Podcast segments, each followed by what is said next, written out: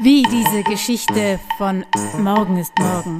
In diesem Podcast kommt es eigentlich eine Geschichte für sich. Ich versuche es ganz kurz zu skizzieren. Wir haben die Kunst- und Kulturkonservenautomaten in München stehen, voller Anregungen, Geschichten, Kreativdosen. Kennst du das Dosen Wunderworten? Immer mit der Anregung, dass man uns doch etwas zuschicken kann. Einige haben richtig Feuer gefangen und scheinen sich gegenseitig Rätsel, Worträtsel zuzusenden. Und eines davon ist nun auch uns zu Ohren gekommen. Und das war das eigenartige Wort Wanka Wstanka. Was das zu bedeuten hat, da habe ich ziemlich lange drüber sinniert. Und dann wurde ich aufgeklärt, dass es mit einem Stehaufmännchen, mit so einem Spielzeug zu tun hat, das man so antippt und dann stellt sie es wieder auf. Aber hört selbst. Anne, die dieses Wort gefunden hat. Erklärung, woher das Wanka-Stanka-Männchen kommt und wie das entstanden ist. Das ist nämlich russisch und heißt Wanka Vostanka. Das heißt, es ist, er steht oder es steht. Ich habe es gesehen, ähm, und zwar war ich in einem Asialaden und da gibt es doch immer diese glänzenden Puppen oder Tiere, die dann so winken mit dem Arm. Und ich wollte irgendwie einen Begriff finden, wie die heißen. Und dann habe ich gegoogelt und habe so eingegeben, bewegliche Figur oder bewegliche Puppe. Und dann kam irgendwann eben das Wankerstanker. Und dann dachte ich mir, das ist eine super Idee für ein Rätsel für uns vier. Ja, also gerne weitergeben mit lieben Grüßen von Rolf und Anne. ja, die, die guten Grüße, die sind jetzt bei mir angekommen und uns und prompt habe ich überlegt, ein Stehaufmännchen. Also da kann man jede Menge draus machen. Zum Beispiel ein Stehaufmännchen selber herzustellen. Und das können all diejenigen jetzt machen, die eine Kunst- und Kulturkonserve gezogen haben. Aber auch alle anderen, denn unterhalb dieses Audiobeitrages, egal wo, auf welcher Podcast-Plattform ihr gerade zuhört, ist die Seite mit der Anleitung, wie ihr euer eigenes Stehaufmännchen, Weibchen oder Stehaufwesen gestalten könnt. Und das ist eine ganz einfache Anleitung mit wenig Zutaten sozusagen. Und dann könnt ihr euch das zum Beispiel aufs Fenstersims stellen. Denn das Stehaufmännchen, Weibchen oder Wesen, das hat eine ganz besondere Bedeutung. Denn ich habe dann auch gegoogelt und festgestellt, dass dieses Symbol des immer wieder Aufstehens von diesem Spielzeug, egal wie fest ich es anstupse, diese Fähigkeit wieder in die eigene Mitte zu wackeln, ähm, mit Resilienz in Zusammenhang gestellt wird, mit der Fähigkeit, sich von Schicksalsschlägen oder kleinen Niederlagen schnell zu erholen und einfach wieder in die eigene Mitte zurückzupendeln. Tja, und wenn, wenn man dann gerade eins auch noch selber gemacht hat, dann kann das ja als Symbol für diese Widerstandskraft irgendwo stehen und einen immer wieder erinnern. Das ist die eine Idee. Die andere Idee war, dass ich nach einer Geschichte gesucht habe, die diese Fähigkeit im Mittelpunkt hat. Und ich habe in einer Facebook-Gruppe nachgefragt und habe einen ganz tollen Tipp von Hans-Jörg Hubmann bekommen. Und er hat mir gleich eine Geschichte zum Lesen gegeben, die ich ähm, kurz später bei Petra Albersmann im YouTube-Video gesehen habe. Und dann habe ich bemerkt, dass da auch ähm, Frau Wolle ein wunderschönes Buch mit dieser Geschichte, ein illustriertes Buch geschrieben hat.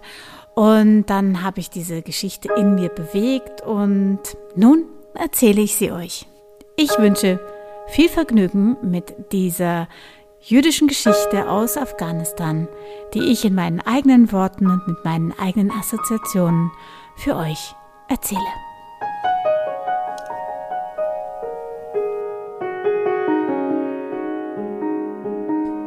In dieser Nacht konnte der König nicht schlafen.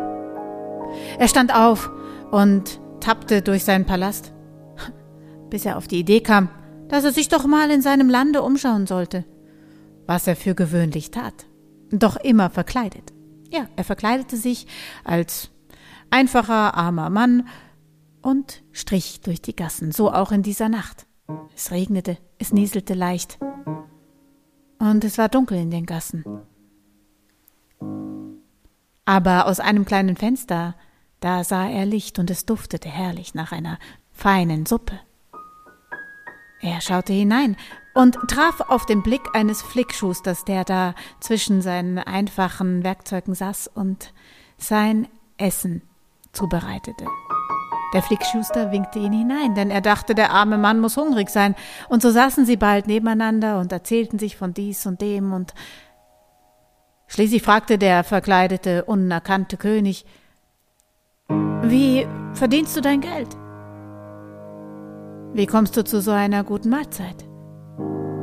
Und da erzählte der Flickschuster, dass er jeden Tag äh, herumlief und schaute, ob er jemandem helfen könnte, seine Schuhe zu reparieren und ganz ohne Werkstatt, nur mit seinem Köfferchen und seinen paar Werkzeugen. Und am Abend zählt er sein Geld und kauft sich das, was er zum Essen braucht. Ja, und du hast sonst keinen Groschen in der Tasche?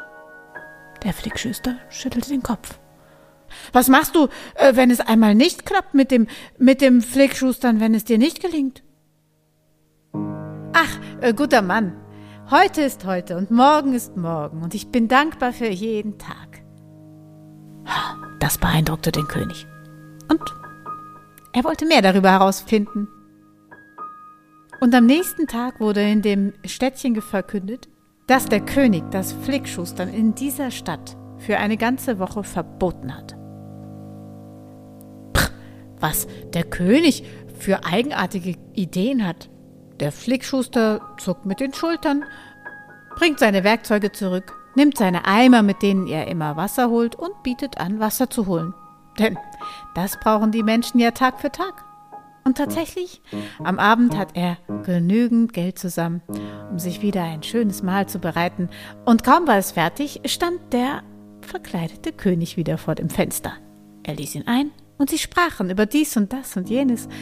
Und schließlich fragte der König, wie bist du zu diesem herrlichen Essen gekommen? Und der Flickschuster erzählte es ihm.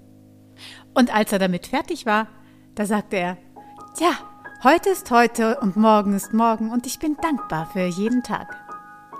Doch am nächsten Morgen, da wurde verkündet, dass man Wasser nur tragen darf, wenn man die königliche Erlaubnis hat. Der Flickschuster zuckt mit den Schultern und denkt sich, was für komische Ideen Könige so haben. Dann holt er seine Axt und schlägt Holz für all diejenigen, die heute keine Zeit dazu haben. Und am Abend, da hat er wieder genügend Geld für ein schönes Mahl. Und da sitzt er wieder sein Gast, wie die letzten zwei Abende. Und sie erzählen sich über dies und jenes. Wie bist du zu deinem Geld gekommen? fragt der König. Und wieder erzählt der Flickschuster bereitwillig, wie er es geschafft hat. Und natürlich sagt er dazu, heute ist heute und morgen ist morgen und ich bin dankbar für jeden Tag. Am nächsten Morgen geht er mit seiner Axt heraus und siehe da, gleich stößt er auf einen Hauptmann, der sieht ihn mit der Axt und sagt, der König hat befohlen, dass jeder, der eine Waffe trägt, heute am Palast Wache schieben soll. Tausche deine Axt gegen das königliche Schwert und gehe, um den Palast zu bewachen. Was Könige für eigenartige Ideen haben, denkt sich der Flickschuster und stellt sich, um Wache zu halten, obwohl er gar nicht mit einem Schwert umgehen kann. Naja, und am Abend, da hat er nun keinen einzigen Heller und keinen einzigen Pfennig verdient. Er geht zum Krämer und zieht das herrliche Schwert aus der Scheide. Bitte, nimm es und gib mir als Pfand alles, was ich brauche, um mir heute ein Mahl zu bereiten. Denn ich habe einen Gast, ganz bestimmt. Und so hat es dann der Kramer gemacht. Er hat sich über das Geschäft gefreut und hm, der Flickschuster hatte Geld für ein ordentliches Mahl dabei. Doch bevor er sich es herrichtete, machte er sich ein Holzschwert, das genau in die Scheide hineinpasste. Und als der König wieder zu Gast war, noch immer unerkannt, da aßen sie und schmausten und unterhielten sich über dies und das, und der König fragte, wie er zu diesem herrlichen Mahl gekommen sei. Und wieder erzählt der Flickschüster schmunzelnd, wie er es geschafft hat, und zeigte ihm das Holzschwert. Was wirst du machen, wenn morgen dich jemand fragt und du das Schwert ziehen musst? Ach, morgen ist morgen und heute ist heute und ich bin dankbar für jeden Tag. Und am nächsten Morgen, als er wieder zum Palast ging, da kam ihm der Hauptmann entgegen, mit einem gefesselten Gefangenen. Dies ist ein Mörder, und du, du sollst ihn hinrichten. Ich? Ich kann keinen Menschen umbringen. Doch, du hast ein Schwert und wirst diesen Mörder hinrichten. Und so zieht er den Flickschuster in den Palasthof. Es kommen schon ganz viele Neugierige, die mitsehen wollen, wie der, wie der Mörder sein Ende findet. Und, und der Flickschuster schaut dem Mörder in die Augen und fragt sich, ob er wirklich ein Mörder ist. Und dann fällt er auf die Knie, reckt die Hände in den Himmel und sagt, Großer Himmel, wenn dies ein Mörder ist, so schärfe mein Schwert. Doch wenn dies kein Mörder ist, so verwandle mein Schwert in Holz. Es war mucksmäuschenstill, als der Flickschuster das Holzschwert aus der Scheide riss und es in die Luft streckte. Da tobte und freute sich die Menge, und der König der trat hervor und gab sich dem Flickschuster zu erkennen und bat ihn, sein Ratgeber zu werden.